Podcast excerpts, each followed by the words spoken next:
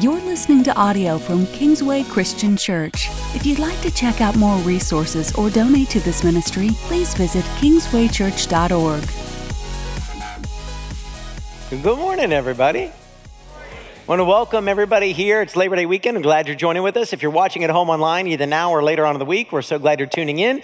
We are in the middle of this series, Tip of the Iceberg. I love that video. Doesn't it do a great job? Make you really uncomfortable and want to elbow your spouse or the person you came with today? I recommend you keep your elbows to yourself and make everybody's Sunday experience much, much better. But as we're jumping into today, there are many verses that kind of create the foundation for this. Let's just look at one of them real quick. This is out of Jesus' mouth in Luke chapter 6, verse 45. It says this A good man brings good things out of the good stored up in his heart. And an evil man brings evil things out of the evil stored up in his heart. For the mouth speaks what the heart is full of.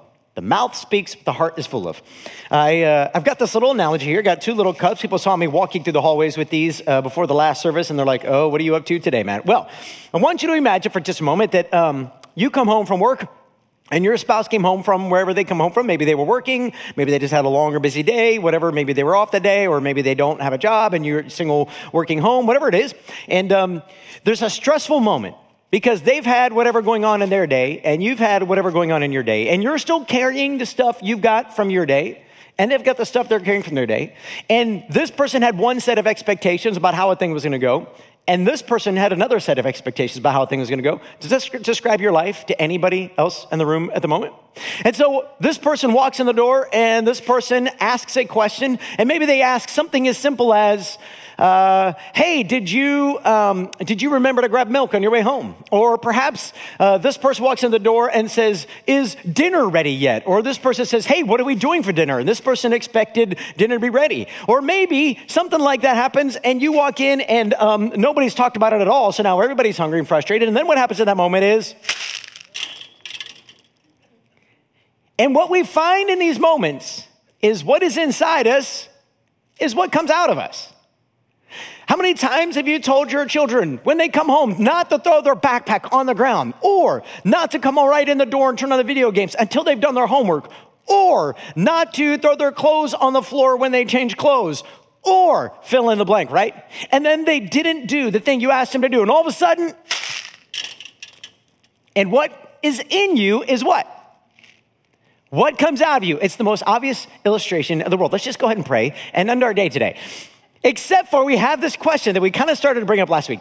So, how do I make sure that I fill my heart so that good things are coming out? Because what is in me is what will come out of me when tension happens, when stress happens, what is in me is what will come out of me. What I want to do today is I just want to continue down this journey and begin to give you wisdom about how to make sure that your cup is filled with the things that you want it to be filled with. Now, what I want to do is I want to take you to uh, a passage in the Bible. We're actually going to look at a book, two different chapters today in that book. It's the book of Isaiah. Not a book you probably pick up a study very often. And if you don't have any background or a good study Bible, I don't necessarily recommend you pick up this book because it's going to confuse you with what it says. But I want to look at some wisdom in the book and then try to walk through some things. Now, first chapter we're going to be in is Isaiah chapter 30. Isaiah chapter 30. And I recommend you open up a Bible there if you know how to use a Bible, if you have one here provided for us, if you have one at home. But all the verses will be here on the screen for you. Now, I got to set up the book of Isaiah. The book of, book of, Isaiah was written by the prophet Isaiah roughly 700 to 800 years before Jesus shows up on the scene. So that gives you some idea where we are almost 3,000 years ago. And he wrote this book to the Israelites. The Israelites are the people of God. Now, many prophets have come along and warned Israel to return to God. The word return is literally the word repent. There's a couple Hebrew words, but it's often the word shub or shuv, and it literally means to do in an army term and about face. You were going this direction, you've turned away from me, God says, now turn back. The whole idea is that God had a face to face, intimate relationship with the people of God, the Israelites, and he wants to have that relationship with them, but they've turned their back on him and turned to other nations. Now, the way this often played out for Israel is they would have a king come into power, and as the king of Israel uh, came into power, if he was a good king, he'd lead the people to do good things. If he was an evil king, he'd lead the people to do evil things. And the way that this would work often is that king, over time, would see the opportunity for money or power or greed, and he'd build a relationship with the other nations. So what would happen is uh, another army would be threatening Israel, and the king would make a relationship with another nation and say, Hey, will you protect us? Will you watch out for us? Will you get our back? And this would make God very upset for a couple reasons. Number one, because God wanted to be the provider for Israel. He wanted to protect them, to take care of them. He wanted to love them and shower them with kindness and good things. But he often let these armies kind of rise up in order to test the legitimacy and the, and, and the strength of Israel's faith. Now, when Israel made these deals with these other nations, what would happen is slowly those other nations' gods would creep into Israel. In fact, if you were to read later in Isaiah, I think it's around Isaiah 44, 45, you'll find God he basically has this conversation. He actually says something to the effect of, Come, let us reason together. Let's sit down and have a conversation. Let's see if what you're doing makes any sense. And then he goes through this whole process of idol making. Think about it for a second. The guy who made the idol, he took a tree that maybe he planted the seed and maybe he grew. And then he chopped it down. Then he took half that wood and he used it to build a table. And he took half part of that wood and he used it to build fire that he ate food off of. Then he took some of that wood and he put gold over it. And now you're worshiping that piece of wood. Does that make any sense? And this is the point that God's saying, like, guys, you're turning to these foreign nations for your hope. I'm your hope. You're turning to these foreign nations for your strength. I'm your strength. You're turning somewhere else. And the reason that you're turning there is because you're afraid. Because you've lost sight of me. So, consequently, when life gets hard and there's stress in your job, or COVID happens, or the budget's down, or your health is compromised, what's in you is what will come out of you. But see, God wanted to do in Israel what he wants to do in you today. But you have greater resources than Israel had because God wants to bring Israel into a relationship where they could trust him. Look at this Isaiah chapter 30, verse 15. And repentance and rest is your salvation, and quietness and trust is your strength. How powerful those four words. Let's just dig into them quickly. And repentance. In walking with me, doing the right thing, even when it's hard or doesn't make sense. So somebody else comes at you, just like the nations, the foreign nations came at Israel.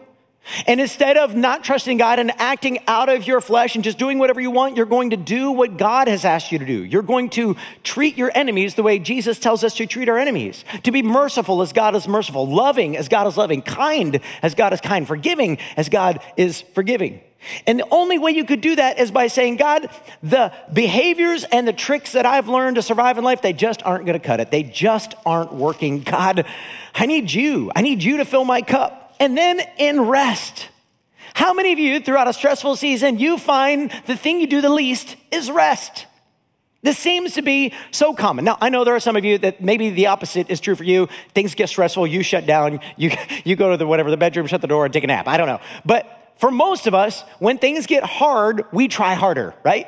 And part of what God is telling the Israelites is, I want you to just trust me. I want you to rest in me. That doesn't mean don't work hard. That doesn't mean don't be wise. But one of the great sins of the Western culture is that because we have t- created these systems and these technologies where it's like, got to get better, got to get more efficient. Efficiency is one of the greatest sins of the Western culture because efficiency means you can't lose a moment, as if sitting is a problem. My wife will often look at me and say, You don't sit well. And she's right. I don't sit well. But I'm better today than I was when I met her uh, 22 years ago. And I'm so thankful. I'm learning to rest my my heart, my body, my soul, my mind in God. That God is going to take care of it. That I can go home at night and put my phone down. I don't have to respond to every comment out there. I don't have to deal with every issue out there. I can actually just trust that God is for me. So who can be against me? And then he goes on and he says, in quietness and in trust is your strength. See, oftentimes quietness and trust feels like weakness. And that's our problem. We think our greatest human efforts are greater than God's. So we fill our cup with all kinds of human effort instead of with God Himself. A lady, I think, I think her name is Candace Pert, she wrote a book years ago, and uh, she was dealing with the world of trauma care and the way that affects the brain. And she wrote a book, and she said this phenomenal thing. If you find a behavior you don't like, Look below the behavior, you'll find a fear. Look below that fear, you'll find a wound. In other words, if you really want to change the way you behave, you have to go back and heal the wound. Now, beyond that, the question is what exactly does that mean? And I actually think God leads us to that in the book of Isaiah. This is the beginning of it. Walking with God, resting with God, quietness before God, trust in God. There is your strength. There is the beginning of your healing. You have to first say, What is coming out of me might not be the best thing. What's coming out of me might not be what God wants for me.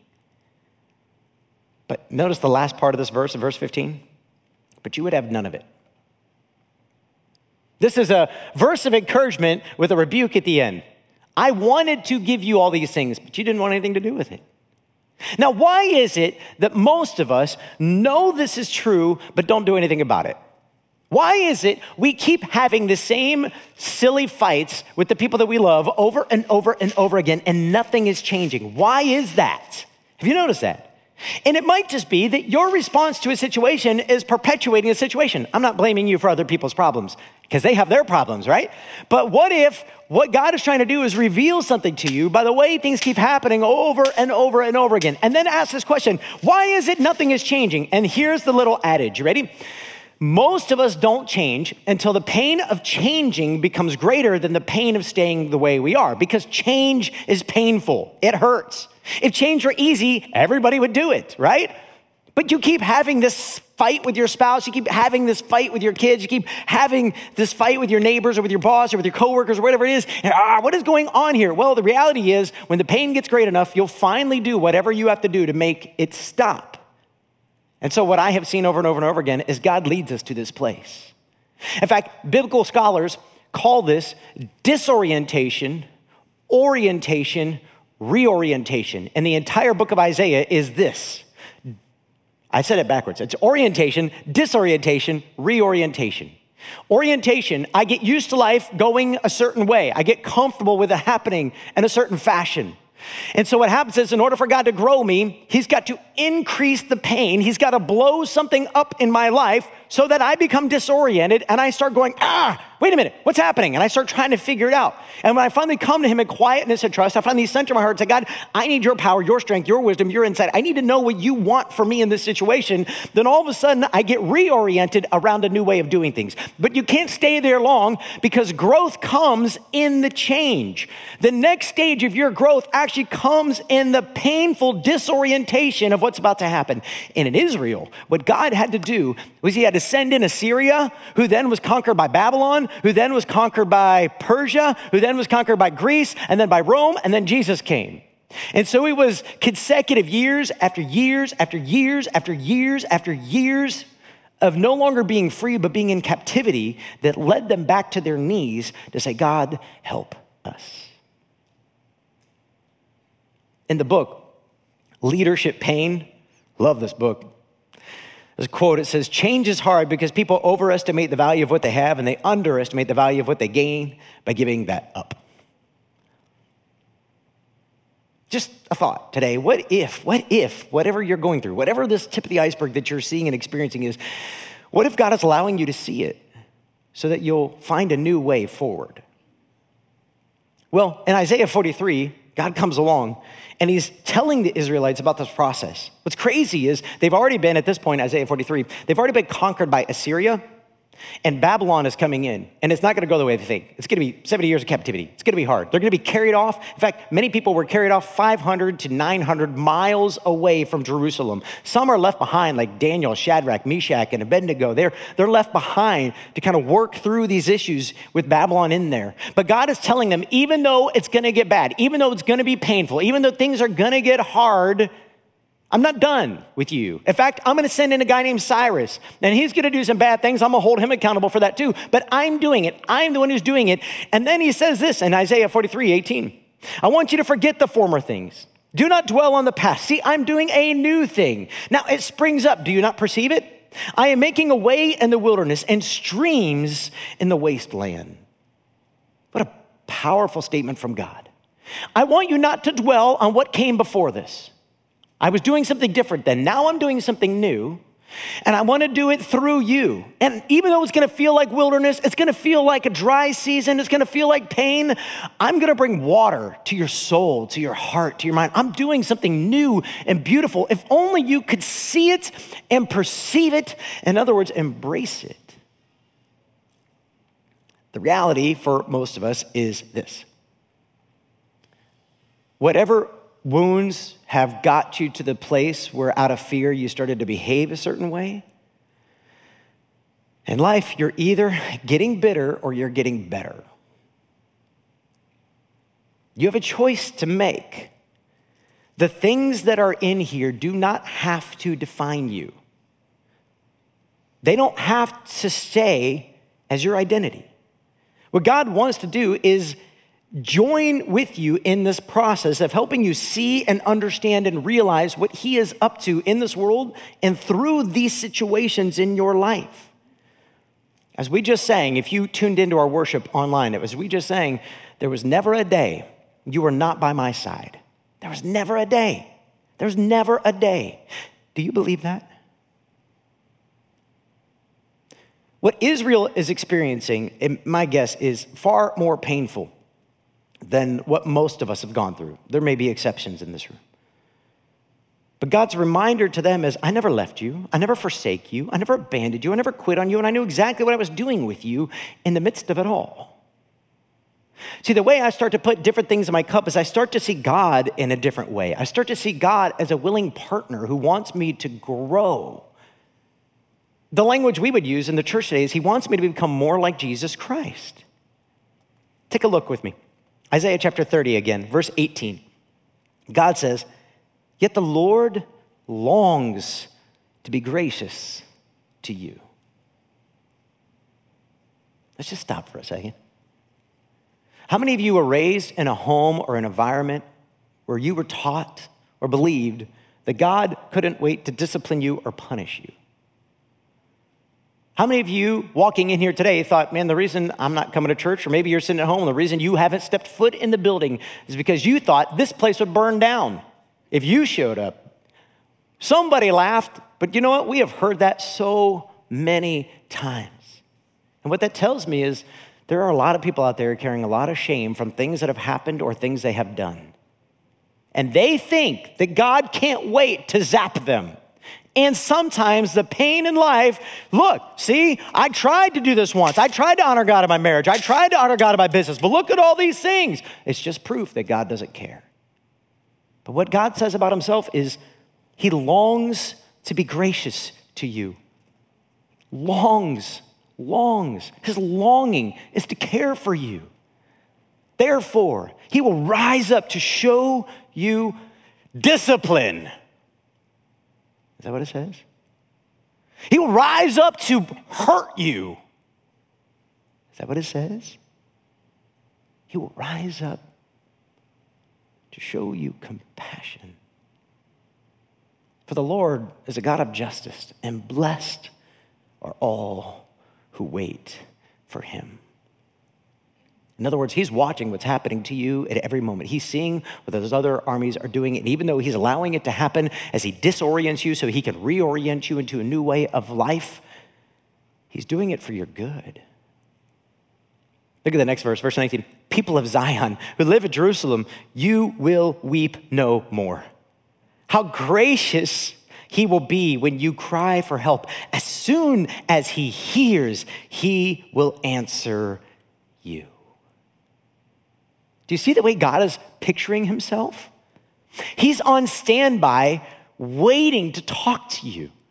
He's waiting for you to reach out in humility and say, Help me, God. I don't know how to fix this. I don't know how to make a stop. I just know that this moment, this situation, this pain keeps happening over and over and over again. And I keep trying to deal with it in the same way as I always have. And it keeps giving me the same results. So, God, help me. Now, I have permission to share this story, but there's a, a, young couple that's about to get married, and I'm doing their premarital counseling. Now, when I do premarital counseling, and I don't get to do it much anymore, but when I do premarital counseling, I try to irritate the couple to no end, which is great because it's like my own marriage. But I try to get this couple to fight. I want them to fight, and I want them to bicker, and I want them to, to do it in front of me a little bit. And the reason I do is because when I'm not there, I can't help coach them. And so I want to teach them about repentance. I want to teach them about forgiveness. I want to teach them about what's happening and understanding the depths of this. And I have permission to share this. And so this couple that I've been working with, there, there's some there's a fight in particular that they keep having over and over and over again related to a clean house. I know, a couple people laugh. Nobody in here has ever had that fight with their spouse before. But one of them has a very specific idea about what a clean house is and what role the, the fiance ought to be playing in that. And the other person has a completely different idea about that. And also, often just has a different idea about the way it ought to play out that day. And we're getting together and we're talking about it, and I'm asking annoying questions, and I'm creating fights, and I'm doing the thing that I try to do and hope that it's helpful. And it's a lot of fun. You should sign up sometime. But anyway, I asked the one spouse, the wife to be, said, What is this drive you have? What is the fear that if your house isn't spotless, what is driving this behavior that is creating this fight over and over and over again? I don't know, I'm not sure. I said, Well, look, what I want you to do is below that fear, whatever that fear is of not measuring up or not being good enough, whatever, there's something below that. And that's the thing we want to heal. God longs to assist you in this. God longs to be your partner in this. He wants to reveal to you because He doesn't want disunity in your future marriage. He doesn't long for that. And then the next day, first thing in the morning, I got this message that I have permission to share with you. She wrote me this. Yesterday, after we talked, I told myself I needed some time to self reflect. I needed to find out about my fears and my wounds, and I really needed to dig deep, but I didn't put much thought into it yet. We just ate dinner. My friend came over, and my fiance and I just tried to comfort her as her twin brother had just committed suicide. But when she left, we were tired and we just went to bed. So I didn't have time to sit with God and self-reflect. I wasn't able to dig deep like I wanted to. Well, this morning at 2:20 a.m., I randomly woke up, dead out of my sleep, and I just thought to myself, "Mom!" And immediately clicked. When I was younger, and when it was just dad and I, I feel like I didn't have control over not having a mom. Of course, I wanted a mom. I wanted that bond with someone. I wanted a mom to teach me how to do my makeup and my hair. And I was upset seeing my friends with their moms and the special bond they had. Hopefully that makes sense. I feel as if I had to control over I had control over something, so I turned that into cleaning and cooking and taking care of my dad. It stuck with me throughout my life, and I feel like even now I turn to that rather than dealing with my feelings and own self-consciousness, which leads to my next point. I'm still not good at doing my makeup. I can't paint my own nails. I can't do my hair. So oftentimes, I don't feel like a woman. I don't feel feminine. I don't feel pretty or beautiful or worthy. I also don't feel like I'm good enough. Let's just stop for a minute before I read the rest of what she said. I was able to respond to her fiance and say, Oh my goodness, she is giving you an unbelievable amount of insight right now into her heart and the wounds that she's carrying. Praise God that you are marrying a woman who is even willing to go to these places but think about what you get to do for the next 20 years in restoring her heart. You get to fill her cup with beauty. You get to get her makeup classes and, and, and go, go cooking classes with her. Think about all the things you could do to love her and serve her and meet her needs in those wounds. So, men, little extra for your money today. All right, here we go. She goes on. She says, "But I don't I do know how to decorate. I know how to be crafty. I know how to clean a house even though I know that's standard and it's what I'm good at. So I feel like even now I do those things so that I feel worthy, like it makes me a woman. I take pride in my home, it makes me feel safe and feminine. I know my fiance likes our home, how our home is decorated. He appreciates how clean it is and he compliments me when I'm creative. So I feel as if I do those things and I obsess over them to feel like my fiance's happy with me because I'm self conscious a lot of the time, thinking he should have someone more beautiful, more feminine, but I know it's just my own thoughts doing that to me. I'm just putting that in my head when it doesn't actually even need to be there. The enemy makes me, fe- makes me believe that he must think that about me too, if I'm thinking those things about myself. In a way, I feel like it goes back to my childhood and my own self consciousness. It all made sense when I woke up at two o'clock this morning, which I know was the Holy Spirit because I didn't even have time to think about it. It just woke me up, and all of a sudden, it all made sense. I even stayed up to tell him, the fiance, because he wakes up at 3 a.m. for work every morning. I was just excited and grateful for the Holy Spirit, how clear it was to me, and I still am. And I've been waiting to tell you. I just didn't want to message you at 3 a.m. this morning, which I'm thankful for. What do I do with all of this? Let me just pause and make this point, right? So if you're watching at home, I want you to think about this for a second. Could the pain that you have experienced around a particular behavior be God's way of getting your attention?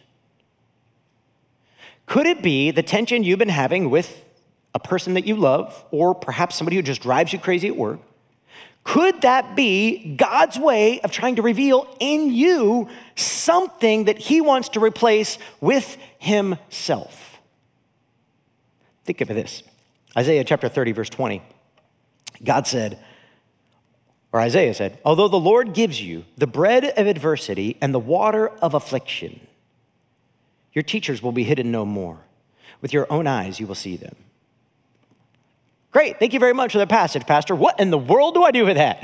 It's very simple.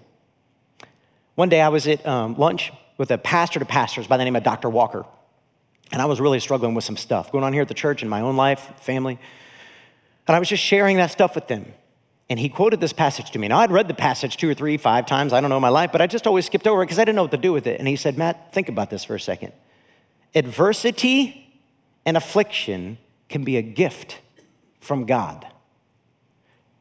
Though the Lord gives you the bread of adversity, He's feeding you with hard times. And the water of affliction, He's giving you the drink of pain. Your teachers won't be hidden no more.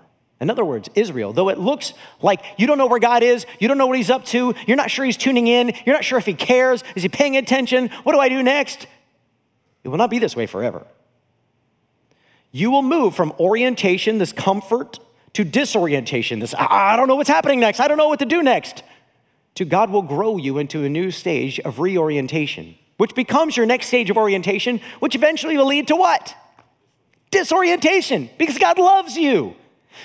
One guy, I think his name is Walter Brueggemann, he's a, an Old Testament scholar. He says two thirds of the Psalms are disorientation.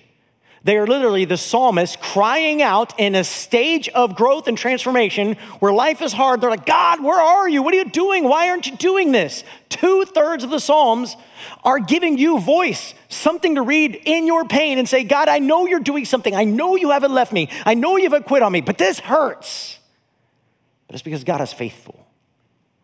Did you know that if a butterfly, when it comes from the caterpillar stage into the cocoon before it emerges, People have actually done this. They've tried to cut open the, the little cocoon and let the butterfly out. And did you know the butterfly will die? That it has to. It's the pushing against the cocoon, it's the working of its way out that actually gives its wings the strength that when it makes it out of the cocoon, it can fly.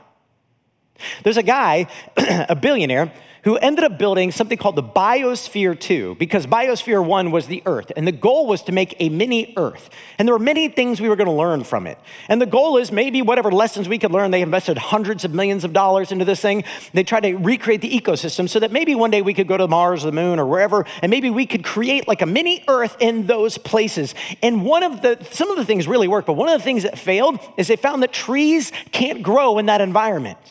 The roots don't go deep enough that it's actually the pressure of the wind against the tree that allows it to have the strength to do what a tree is supposed to do.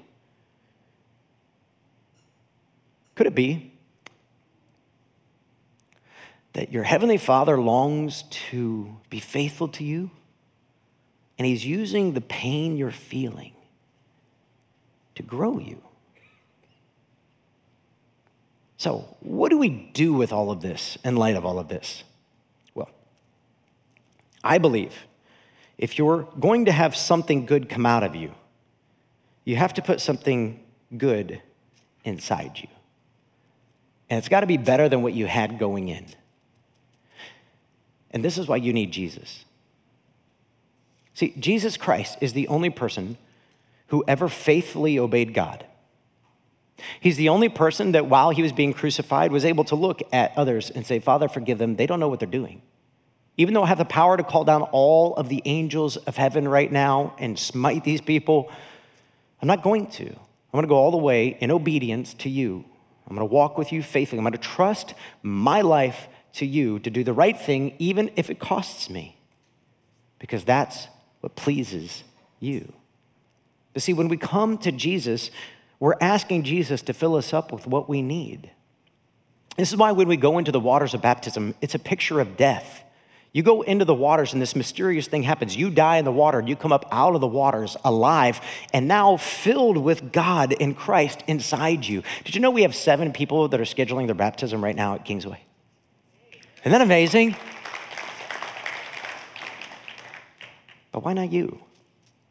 I mean, if you're sitting at home right now, why not just text 317 565 4911? Because you can't do this on your own. You know how I know? Because you haven't done it yet. You've been trying and trying and trying, but the strength you need, the power you need to both have the grace inside you and the ability to give it away can't come from inside you. It has to come from something outside you that transforms you from the inside out. So the answer is fill your cup with the grace of God found in Jesus Christ. That's your answer.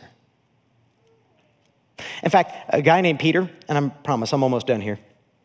2 Peter chapter 3 verse 18, Peter says this, "But grow in the grace and knowledge of our Lord and Savior Jesus Christ. To him be glory both now and forever. Amen." Notice that word there? Grow. Like a tree whose roots need to go down deep, grow. You don't just arrive at this location, it takes time to grow in grace and knowledge. Meaning you have to continue to learn more. You have to continue to humility, humility yourself. That's good English.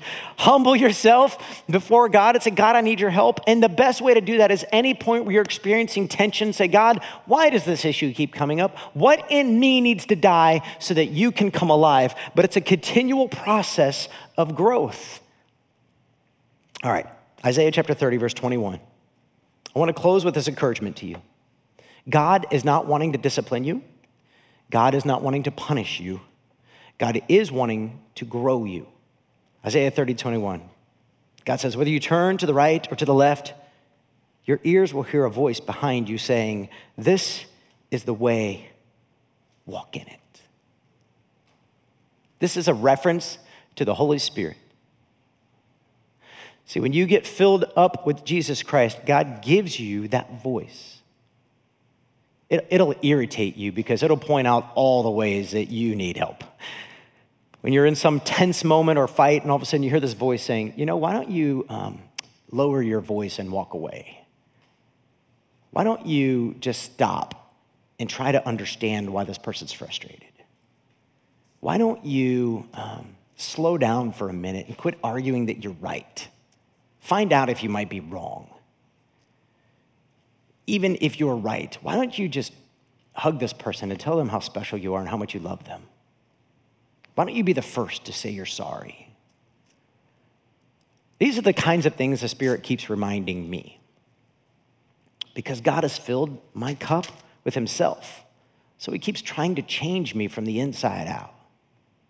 And I so desperately want that from you. So, what we're going to do now is we're going to go into communion. Listen, if you're at home, grab some bread and juice right now. And here's the thing I'm going to start a prayer and then I'm going to hand it to you. And when you're ready, take the bread and the juice. But let me just say this real quick about communion to prepare our hearts. I was watching this video yesterday, hanging out with my kids. I was listening to it while we were playing at the water and catching frogs and trying to find crawdads and all that stuff. And I was listening to this video on communion. And this guy said, go study the first 300 years of church history. There is this mystery about communion. And what happened is through the Protestant Reformation in the 15s and 1600s, we tried to explain everything. But there are just certain things we can't explain, they just are. You ever try to explain the Trinity to somebody? Good luck. Communion is one of those moments. While this is not literal bread and literal juice, there is something literally happening. This is a spiritual moment that I can't fully explain to you guys. I can tell you what it is, but I can't fully explain it to you. Because you are literally eating the bread and you are literally drinking the juice that represents the body and the blood of Jesus. And something mystical is happening in this moment. You are eating your redemption. You are drinking your redemption. You are eating your forgiveness. And that's the point. As you come into communion today, may God center your heart and your mind and your soul around who Jesus is. Because once you have that inside of you, that's what will start to come out of you. So, as you eat this and as you drink this, may God transform your heart so that you begin to reorient your life around who Jesus is and not what you want. Let's pray. Father, I don't know that I'll fully understand this mystery called communion until we get to heaven, but I don't want to lose it either. I want to embrace the mystery of this bread and this juice. So, Jesus, we thank you for giving up your body on the cross. So, we thank you that when your blood was spilled out, this juice now represents that. And yet, Father, this is some form of mystery. We thank you, Father, for the way that you have loved us. You have given us the, the bread of affliction. Father, we thank you for Jesus, for his life and for his mercy. And we pray right now, God, whatever you've been putting on our hearts, it's been our prayer all week. God, whatever we're dealing with, would you give us the strength in Jesus' name to not act out of our flesh, but instead to surrender to the Spirit and act out of that? Lord, please don't let our hard times go to waste. In Jesus' name.